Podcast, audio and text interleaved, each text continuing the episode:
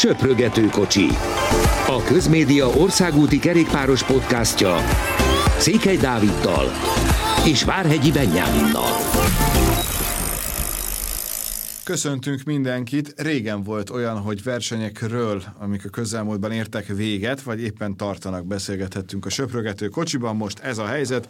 Túl vagyunk a Tour Down Underön, egy-két kisebb egynaposon, és jelen pillanatban is tart a San Juan.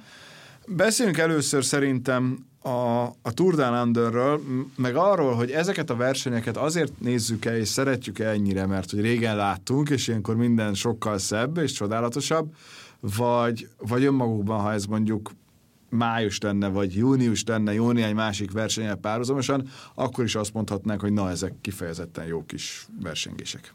Köszöntöm a hallgatókat minden néznénk valószínűleg, de, de az biztos, hogy kevesebb figyelmet kapna, és, és főleg média figyelmet, mert tudom, hogy Tour verseny, de, de azért nem is azt mondom, hogy rossz verseny volt, tehát félre ne értse senki, csak, csak tényleg emiatt, hogy a szezon elején van, Ausztráliában van, rég volt Tour Down Under, emiatt egy kicsit nagyobbak voltak a várakozások, meg tényleg azért egy, egy-két hete vártuk, ezt pont előző adásban beszéltük, hogy a versenyzők is így vannak vele, mindenki, hogy kiutazunk, és akkor még ott vagyunk két hete, de napról napra nagyobb a várakozás, és, és ez szerintem ö, így volt a, ö, idén is. Ami a Tour Under-t illeti, ez ugye egy hát igazából 5 plusz 1 szakaszos verseny, az elején egy prológgal, amit Alberto Bettiol tudott megnyerni, és azért nem lehet azt mondani, hogy olyan óriási meglepetés szakaszgyőztesek lettek volna, és összetett győztes, hiszen Bauhaus azért tudjuk, hogy jó sprinter, nem meglepő. Rohan Dennisnek örülünk szerintem nagyon, hogy sikerült nyerni egy etapot, a, a másodikat, hogyha azt nézzük, összességen pedig a harmadikat, ha a prologot is beleszámoljuk. Bilbaóról előzetesen volt szó, hogy adott esetben jó lehet.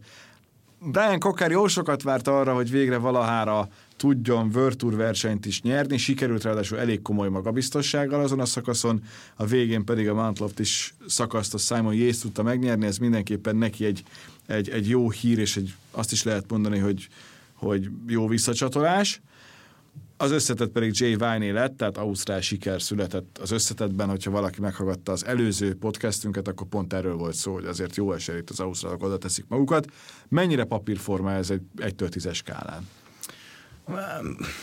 Nem tudom, azt mondanám, hogy 7-8, hogyha, hogyha röviden kell válaszolni. Igazából most a Vine neve jó formában volt, ezt tudjuk, meg azt is úgy elmondtuk, hogy az ausztrál versenyzők valószínűleg jó formában lesznek, ez látszik még Denis győzelmén is, de, de talán mondjuk az nem volt azért biztos, hogy Jay Vine hiába az a, hogy fogalmazok, felemelkedése, vagy, vagy elképesztő szintlépése, itt gyakorlatilag versenyről versenyre az elmúlt két évben, amióta ő, ő megérkezett a Zwift Akadémiáról, de mondjuk az, hogy egy World Tour versenytől nyerjen egy több napost, ilyen profin, magabiztosan lehozva, onnantól kezdve rajta volt a trikó, azért az, azért az talán, talán picit meglepő. Ugye nem ő volt az ausztrálok között azért a fő esélye, sokkal inkább Michael Matthews mondták sokan, Luke Pleppet az Ineosból, és mondjuk Matthewsnak óriási pekje volt, tehát azért nagyon-nagyon szomorú. Látható, hogy mennyit jelentett ez a verseny neki, meg, meg igazából a csapatának is. Tehát emiatt kellett mondjuk Simon Yates szakaszgyőzelme a végére, de, de mondjuk az UAE-t látva, hogy mennyire erősek voltak, azért nem nagyon volt kérdés. Én megmondom őszintén, amellett, hogy volt pár nagyon-nagyon jó szakasz, most a prológ ott nem nagyon emelném ki külön, bár, bár egyébként az döntött, hogyha megnézzük Vine és Yates között levő különbséget, az a 12 másodperc, ami a prológon volt köztük, mennyi 11 lett azt hiszem a végén, tehát egyébként az döntötte el a versenyt, de az eső miatt az, az azért sok következtetés nem lehet belőle levonni, mert az a Betty nyerte meg, aki negyedikként ment a 140 versenyzőből körülbelül, ami azért sokat elárul. Utána egy olyan szakasz jött, ami, ami nagyon-nagyon sok volt a bukás, ugye a Bauhaus-os a sprint szakasz, tényleg ott, ott volt három-négy akkora esés, hogy, hogy érezhető volt azért, hogy mindenki nagyon ideges. Utána viszont jöttek azért jobb napok, amikor oldalszél volt, ki is alakultak külön csoportok, támadások voltak. Kokárnak is ez kellett például, Igen, legyen oldalszél. Ö, ugye az, ö, volt még egy másik oldalszeles nap, a második szakasz, amikor, amikor ugye összeért a csoport, utána Denis nyert ott egy, egy ö, szép támadással a végén, és utána jött a két összetett nap, ami, ami ugye az egyik Bilbao győzelem volt, a másik pedig az utolsó Mount Loftis nap, amitől én megmondom őszintén kicsit többre számítottam, de így a, nézve az útvonalat, meg ugye itt még sosem ment a mezőny Tour de tehát nem nagyon tudta senki, hogy milyen, milyen szakasz lesz ez, de, de szerintem akkora izgalmakat nem hozott egyébként az a nap, mint, mint amekkorát előzetesen terveztek a szervezők, tehát az nem volt kérdés, hogy Vine meg fogja nyerni ezt a versenyt. Ettől függetlenül azt gondolom, hogy versenyórák meg versenykilométerek számában ez mindenkinek jó volt, és nyilván hát tényleg leszűkült oda a dolog három nap után, hogy két vagy három ember maradt, aki megnyerheti ezt a versenyt. Televíziós közvetítés szempontjából milyen volt szerinted ez? Mert mert szerintem nem az a szint, amit egy World Tour versenytől elvárna az ember. Tehát sokszor szoktunk kritizálni közvetítéseket, akár a Giro-t is, hogy jön két felhő, és nem látod, mi történik. Azt szerintem jogos is, mert látnod kell akkor is. Nyilván ebben volt azóta változás, hiszen más a, az úgynevezett host broadcaster, tehát aki gyártja a közvetítést. De úgy összességében nekem ez egy, ez egy elég amatőr, gagyi módon közvetített verseny volt. Arról nem beszélve, hogy mondjuk a prologba belekapcsol az ember, akkor úgy szeretné látni, hogy akkor ez most hány másodperc, hány perc, kivezet, mekkora az előny, semmiet nem kaptál, és nem csak az elején, hanem úgy, úgy végig, ami, ami olyan, hogyha ez nem Ausztrália lenne, és és ez egy európai verseny lenne, szerintem sokkal, de sokkal komolyabb kritikát kapnának a közvetítés gyártók, hogy ezt, ezt hogyan lehet, mert ez abszolút mértékben a kerékpársport ellen van. Tehát így nem érted meg jobban a helyzetet, nem tudod azt, hogy akkor most mire kell figyelni, már pedig az ember szeret mindent minél jobban megérteni. Igen, ez sajnos így volt, főleg a prolognál volt tényleg nagyon zavaró, és, és a versenyzők nem olyan panaszkodtak, de ők sem nagyon látták egyébként, hogy, hogy mi van, mi hogy történik és tényleg az, hogy azt kell néznünk nekünk a, a képernyőn keresztül, hogy, hogy a célkapunál ott egyébként mennyi időt ír, és, és egyébként sehonnan nem tudod se azt a versenyzőt, hogy mennyi van hátra, hol van. Nyilván megismered a pályát, miután nézed két órája, három órája verseny, de ahogy te is mondod, nem erről kéne szólnia.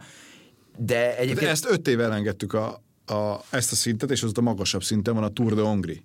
Most ezt azért mondom, mert nem MTVA a, a az időmérés része, tehát hogy nem magunkat dicsérem, vagy éppen kritizálom, hanem, hanem egy külsős céget, de ott tartunk, hogy ami most van, az egy, ez egy klasszisokkal magasabb szint mondjuk nálunk. Nyilván prologot nehéz is közvetíteni ebből a szempontból, meg számolni, de, de egy Tour versenynél az kutya kötelesség, hogy a bajnokok ligája a foci közvetítésében is megmondják, hogy akkor hány kamera, meg milyen grafika, és hogyan kell működni, és ha az nem jó, akkor mindenkit sarokba állítanak, vagy legalábbis a szélére azoknak. Igen, nem tudom, hogy erre egyébként van egy szabály az UCI-nál, hogy, hogy adott versenynek milyen ö, ehhez hasonló elvárásai vannak közvetítési szempontból, de, de ha nincs esetleg, akkor, akkor mondjuk lehet, hogy nem ártana ezen is elgondolkozni, hogy egy ilyet bevezessenek, ha pedig van, akkor pedig mondjuk lehet, hogy jó lenne betartatni, vagy magasabb szintre emelni, de mondom, ezek feltételes vagyok, mert nem tudom, hogy, hogy ez, ez, ez ja, hogy, hogy működik. Ebben ugye az a nehéz, hogy nincs központosítva.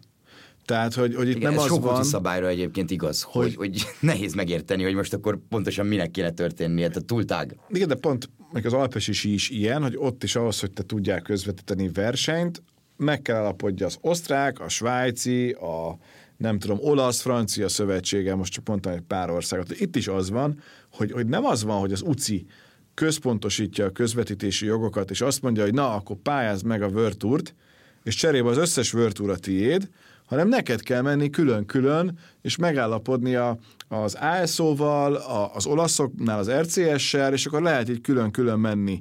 Amikor van ilyen európai műsorszolgáltatók uniójának sportos bizottsági ülés, akkor mindig van, hogy jogbeszerzés tekintve hol tartunk. És a kerékpár az egy fél óra, mert hogy annyi féle fajta megállapodás van, hogy van egy ilyen elképesztően nagy táblázat, és akkor van különböző színek, hogy a zöld a megvan, a sárga a tárgyalunk, a piros a nagyon nagy a baj, nem lesz meg. És hogy hogy egész egyszerűen hihetetlen bonyolult, és pont ezért teljesen más az egész, és ebben lehet, hogy lehetne valamiféle fajta egységesített központi elvárást kitalálni, és annak, annak egész egyszerűen meg kell tudni felelni, akkor tudod ezt az egészet magasabb szintre helyezni szerintem. Igen, és az az érdekes, hogy, a Tour de kapcsolatban, amit lehetett olvasgatni, hogy az Ausztrál TV, tehát az a közvetítés, nem pedig amit itthon lehetett figyelni, akár az Eurosporton, akár a GCN-en, hogy, hogy ott még több volt például az a rész, amikor, amikor reklám volt nagyon fontos pillanatban, tehát a lényeg a lényeg, hogy nagyon-nagyon sokan panaszkodtak uh-huh. ausztrálok, hogy ők még kevesebbet láttak a versenyből. Kicsit ilyen, talán ilyen túlbuzgósággal tudnám ezt magyarázni, hogy tényleg két évig nem volt nemzetközi szinten ez a verseny, és most próbáltak valahogy mindent mindent egyszerre bepótolni, ami elmaradt az elmúlt két évben, mert azt a versenyzők elmondják, hogy egy rendkívül jól szervezett verseny. Tehát aki ott van a mezőnyben, meg a csapatok, ők, ők azért ugye nem érzik azt, hogy most tévéből ez a verseny milyen, viszont ők azt mondják, hogy ez egy elképesztő jól szervezett verseny, ami valószínűleg tényleg így is van. Hát versenyzői szemmel az. Csak, csak nyilván a, a közönség, a tévénéző közönség talán nincs kiszolgálva annyira, meg, meg főleg a nem ausztrál közönség, akkor így mondom, bár ugye pont az ellentmondás, az ausztrálok se voltak, akik, akik nem Edeleit környékén élnek, vagy nem mentek el a versenyre, ők se voltak igazán kiszolgálva, szóval ez egy érdekes dolog. Viszont a Tour de Under azért az, azt azért hozzá kell tenni, hogy szerintem, mivel Ausztráliában van, hogy az utcinak nagyon-nagyon jó a kapcsolata, a, Ausztráliával, ugye ez a VB miatt is, is ezért kiderült, vagy világossá vált, Szóval szerintem ez a verseny azért egyrészt jó, hogy van ez az Ausztrál nagyon nyári. jó, hogy van. De ez nagyon jó, hogy van. Még ugye ide tartozik majd a, a, a Kedel Events Road Race is, tehát szombatról vasárnapra lesz, ha jól tudom. Ilyen utolsó éjjeli Ausztrál verseny, miután átjön mindenki Európába. Szóval azért ezek a versenyek jó, hogy vannak, meg jó, hogy visszatértek tényleg. Persze, ez, ez az egyik legfontosabb. Beszéljünk még a többiekről is, Ványt már említetted, de mennyire érzed azt, hogy ő, ő az egész szezonban nagyon meghatározó lehet? Abszolút azt érzem, és, és egyre több, egyre több erre utaló jel van. Az UAE-nél azért szintén egy olyan szupercsapatot építenek, hogy, hogy nagyon nagyon sokfajta versenyzőjük van, akik nagyon-nagyon jók. Tehát, Ezzel nőnek szerinted Pogácsár esélyei például? Szerintem nincs igazából ráhatással. Főleg azért nem tudom, nyilván ez nagyon sokat változhat, de, de mikor Javán odaigazolt és az első interjúit adta különböző újságoknak, tehát nem hivatalos UAE oldalán megjelent dolgokra gondolok, akkor elmondta, hogy a Tour de France, ő garantálja, hogy a Tour de France-on ő nem fog indulni az idén. Viszont, viszont megnézve a, mondjuk a Giro-t, akár még, akár, Meg még úgy, nyerhet. akár még úgy is lehet. Én mondjuk ilyet még nem mondanék, mert azért egy lehet, hogy mondjuk egy Joao Almeida lesz egyébként az első számú ember, aki még jobb időfutamos, mint Vine, meg, meg azért többet bizonyított, hogy ő rutinosabb azért már ugye három heteseken, főleg ha összetetről van szó, Szóval az egy érdekes dolog lesz, de, de az biztos, hogy Jay Vine óriási szinteket lép folyamatosan, tehát én nagyon kíváncsi leszek majd, mikor, mikor egy eljön egy nagyobb európai többnapos versenyre, és esetleg ott kapitányi szerepet kap a, a csapattól, akkor mondjuk azt hogyan fogja kezelni, mert nyilván nagyon más egyébként hazai pályán, főleg, hogy ide jönnek Európából versenyzők, úgyhogy ő otthon készül két hónapot, még úgy is mondom ezt egyébként, hogy a Tour de nem volt túl meleg. Tehát nem az volt, hogy a 30-35 fok, ami, ami mondjuk van a San Juanon, vagy egyébként, ami szokott lenni Ausztráliában ilyenkor, szóval az Ausztrál open is lehetett látni, hogy elég messze van Melbourne nyilván, de ott is hideg van, esett az eső múlt héten, tehát azért nem, nem ez az Ausztrál nyár érzése volt az embernek. Tényleg ez a 20-22 fok nem az. Egyébként egy, ezzel egy érdekes dolog, hogy talán Lorenz Pitti, ha jól tudom, a, a grupamából ő mondta, hogy ők úgy készültek erre a versenyre, hogy, hogy hát ő még mikor elment a majorkai edzésére, utána a szobájában otthon teljesen beöltözve edzett, téli cuccokba, tehát hogy olyan legyen, mint hogyha, mint hogyha nagyon-nagyon meleg lenne, mert nincs egyébként káda az apartmanjában, amit bérel. Szóval itt így készülnek a versenyzők, na most ebből nem sok minden lett azért, de Ványra visszatérve, azért más lesz, mikor, mikor a legnagyobb sztárokkal fogja, a legnagyobb sztárok ellen fog menni, vagy akár csak egy szinttel magasabb versenyzők ellen, vagy azt is mondhatnám, hogy még egy olyan Bilbao, vagy egy olyan Simon Yates ellen, akik, akik azért közelítenek a csúcsformájukhoz. Nyilván Bilbao nagyon rákészült erre a versenyre, tehát mondjuk ő talán ide nem is illik bele, ezt láttuk a, az újabb technikai újításával a, a prológon, amikor ugye amit csináltak a kormányával, szokásos bakrein, ők mindig előhúznak valamit, nagyon-nagyon nagyon tetszik, amit, amit ők csinálnak, de Bilbao nagyon rákészült erre a versenyre, és azért szerette volna megnyerni, de, de egy utolsó szakasz előtt igazából nem volt reális az, hogy, hogy Ványról levegye valaki a trikót, hogyha, hogyha nem történik semmi, és igazából nem is történt semmi ilyesmi, bukás vagy, vagy mechanikai probléma. Például Almeida és Pogácsar is megy arra a Tirénóra, ahová Vány is, tehát ott azért már egy picivel komolyabb képet kapunk. Volt-e bárki, aki neked ilyen nagyon kellemes meglepetés volt ezen a versenyen? Voltak sokan, de inkább én itt a, a fiatalokra próbáltam kicsit koncentrálni, és, és talán írtam is neked Paul Penoét a, a grupamából, a, mert a grupamából ugye négy fiatal versenyző is volt a csapatban, ugye Moláron, Storeren és talán Scottsonon kívül. Igazából Storer nagyon, nagyon csöndes volt, egy ausztrál versenyző, ugye, ami meglepő számomra, hogy Michael Storer ilyen csöndes volt, de előfordul, viszont Penny nagyon szépen odaér top 10-ekbe, sprintekbe, meg nehezebb napokon is, tehát olyan napokon, amikor azért fel kellett menni egy corkscrew-ra, vagy, vagy fel kellett menni egy Nettle Hill-re, ezek ilyen rövid, meredekebb emelkedők, de, de az, hogy ezeket első World Tour verseny, meg első igazából profi versenyén meg tudta ugrani, és top 10-es helyeket hozott, és azért nem lett ezekből top 5, mert gyorsan indított, utána rosszul helyezkedett, tehát tipikusan ezek a rutintalanságbeli hibák, viszont, viszont Ruben Thompsonnak se volt egy rossz versenye, ő benne, azt hiszem 20, 20-ba megjött, tehát uh, jól kezdődött. Én az FDG-re nagyon fog figyelni, de hát ez szerintem kiderült, mert, mert nagyon figyelek erre, hogy ők nyolc fiatalt idehoztak, és, és ki hogy fog menni, főleg azok után, amit tavaly csináltak 23-ban, de szerintem ez egy, ez egy jó kezdés volt, meg hát nyilván voltak azért meglepő, meglepő helyezések, de, de tényleg ez inkább a prológnak köszönhető, én úgy érzem, mert, mert ott azért olyan sorrend jött ki, hogy akik szárazba mentek, mondjuk Julius Johansen, aki egy felvezető ember sprint vonatban, neki azért ugye egy top 5-ös helyezés volt előtt a prológon, és utána ezt elég sokáig védte is. Annak, annak azért örülök, hogy a bukásokból egyébként nem lett nem lettek túl nagy következményei. Mert kiv... azok is voltak. Igen, kivéve szegény Robert Hessinket, aki hát óriási esett, medence csontja tört, de legfriss... Másodszor már pályafutás Igen, szerencsétlen. És, és azért ő már viszonylag idős. Három hónap talán a kihagyás. Igen, viszont legfrissebb hírek szerint Hessink már szobabiciklin egyébként megy, és jövő héten kimegy az országútra is edzeni, ami, ami teljesen hihetetlen. Teljesen hihetetlen többek között igen Bernál története is, akit szintén láthatunk már versenyezni, és talán el is térhetünk a San Juanra, hiszen mégiscsak az a verseny, amit tart jelenleg, és ahol magyar versenyző is van, Fettel Erik. Ráadásul Erik a csapatából a legjobban teljesít eddig, és így abban is bízhatunk, hogy akkor, amikor majd jönnek a, a nehezebb szakaszok, akkor őt adott esetben még segíti is az Eoló kométa. De itt is kezdjük távolabbról, óriási, hogy tényleg, amit te írtál, hogy az elsőt az utolsó méterig adják az összes szakaszt, amit a, az interneten előfizetéssel lehet nézni, mert azért ez nem megszokott, főleg egy olyan etapon, ahol mondjuk kereken két méter a szintkülönbség, mint amilyen volt most. Igen, egészen hihetetlen, ahogy, ahogy a San Juan közvetítik igazából a tegnapi nap is ugye, most ezt szerdán veszük fel, tehát ez a harmadik szakaszról beszélek, ugye a versenypályáról indult, és ott is, ott is ért véget, hogy, hogy gyakorlatilag egy 40 perccel előtt elkezdődött a közvetítés, ahogy ők elkezdték a lassúra. Már a legelsőnél is a, a pódiumot, a dobogót is mutatták, hogy Evenepul, önmagában az a kép, ezt be is kapcsoltam a, a legelején, hogy Evenepul a világbajnoki trikóban a Szánóánon valaki feltűnik, egészen szürreális volt. Hozzáteszem, egy, egy dél-amerikai verseny azért, azért mindig más, meg, meg mindenki el tudja képzelni, hogy Dél-Amerika azért ez egy kicsit más világ, itt, itt olyan, olyan dolgokat uh, csináltak, tehát mondjuk az első szakasz előtt egy, egy pap megáldotta a mezőnyt.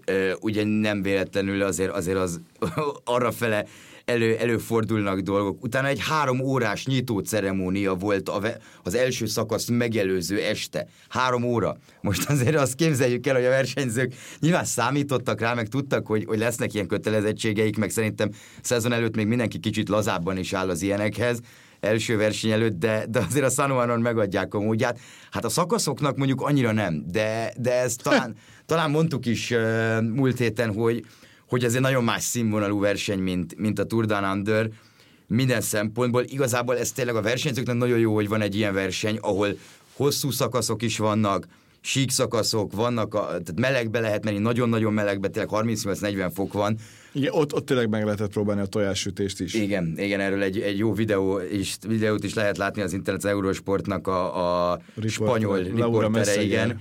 E, tehát ott tényleg nagyon-nagyon meleg van, de, de a szakaszok, hát igazából ez most bárhogy nézzük, ez négy, négy teljes sprint szakasz, és gyakorlatilag a mai talán, meg, meg a holnapi biztos, ahol, ahol az összetett az el fog dőlni, de, de a versenyzőknek ez nagyon-nagyon jó, nem véletlen, hogy a sprintmezőny olyan, amilyen, hát jóval erősebb szerintem egy sprintmezőny most a San Juanon, mint volt egy World Tour verseny a Tour Down Underön, mert, mert mégis ott van egy Bennett, Jakobsen, Gaviria, és akkor még, még, még a többieket is lehet nyilván mondani, Nizzolót, Viviani, stb. De tegyük hozzá, hogy tegnap például nem az a klasszikus sprint volt, és milyen érdekes, hogy amikor beviszik egy ilyen versenypályára, nyilván az olimpia végül máshogy alakult, de ott azért tényleg arról beszélhetünk, hogy, hogy, hogy ezek a kanyarok, ezek meg tudják bolondítani a, a mezőny dolgát és helyzetét, mert hogy teljesen más közegben vannak, mint hogyha ugyanilyen kanyarok lennének, de mondjuk egy városban vagy egy településen.